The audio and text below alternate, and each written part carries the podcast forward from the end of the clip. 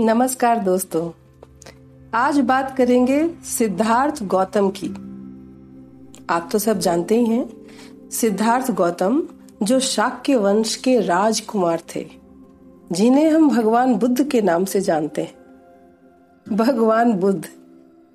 दोस्तों, यह भी एक विडंबना ही है कि जिस महात्मा बुद्ध ने भगवान के अस्तित्व के ही न होने की बातें की उसे ही हम लोग अब भगवान मानने लगे हैं। खैर, कहा जाता है कि उन्होंने मानव जाति के सारे दुखों, सारी समस्याओं की जड़ को ढूंढकर उसको समाप्त करने के उपाय तलाशने के लिए मात्र 25 वर्ष की आयु में ही गृह त्याग कर दिया और सन्यासी बन गए। परंतु अपने पीछे अपने घर में बूढ़े माता पिता के साथ साथ अपनी युवा पत्नी यशोधरा और नवजात बालक राहुल को भी रोता बिलखता छोड़कर चले गए थे। दुनिया के कितने मनुष्यों का दुख वे दूर कर पाए या कितनों को सुखी कर पाए, इस बहस में हम नहीं पड़ेंगे। किंतु ज्ञान उन्होंने अवश्य प्राप्त किया, तपस्या उन्होंने अवश्य करी। पर इन सब में उनकी पत्नी यशोधरा तथा उनके छोटे से बेटे राहुल का क्या दोष था? लोगों ने, समाज ने, सबने बुद्ध की जय जयकार की। किंतु यशोधरा के दुख का क्या? किसी ने उसकी तकलीफ़ समझने की चेष्टा नहीं की। लेकिन मैथिली शरण गुप्त ने अपने काव्य यशोधरा में उस पत्नी की विरह जन्य पीड़ा को उसकी व्यथा को लिखा है, जो पति के चुपके चुपके, चोरी से, बिना बताए चले जाने से बहुत आहत है।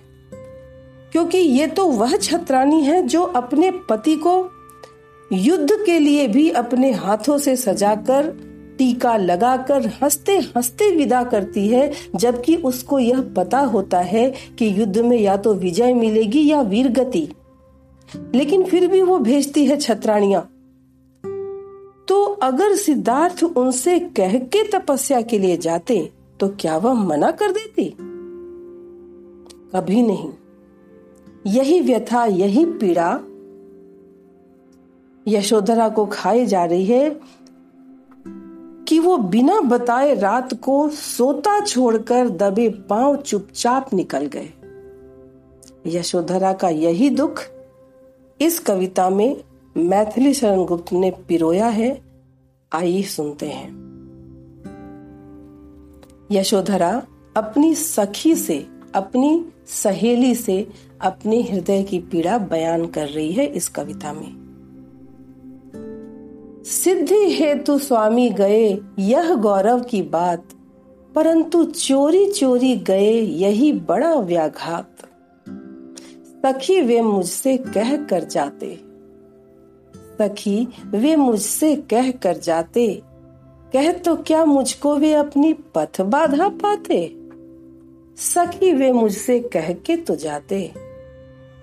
मुझको उन्होंने बहुत माना, फिर भी क्या पूरा पहचाना?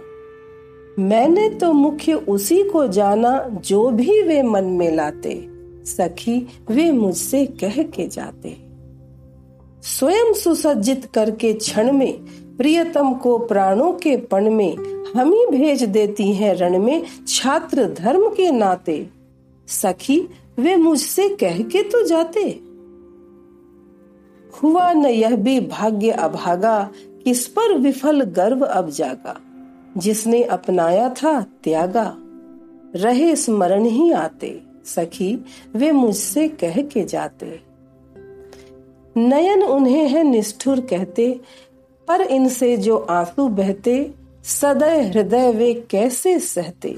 गए तरस ही खाते, सखी वे मुझसे कह के जाते।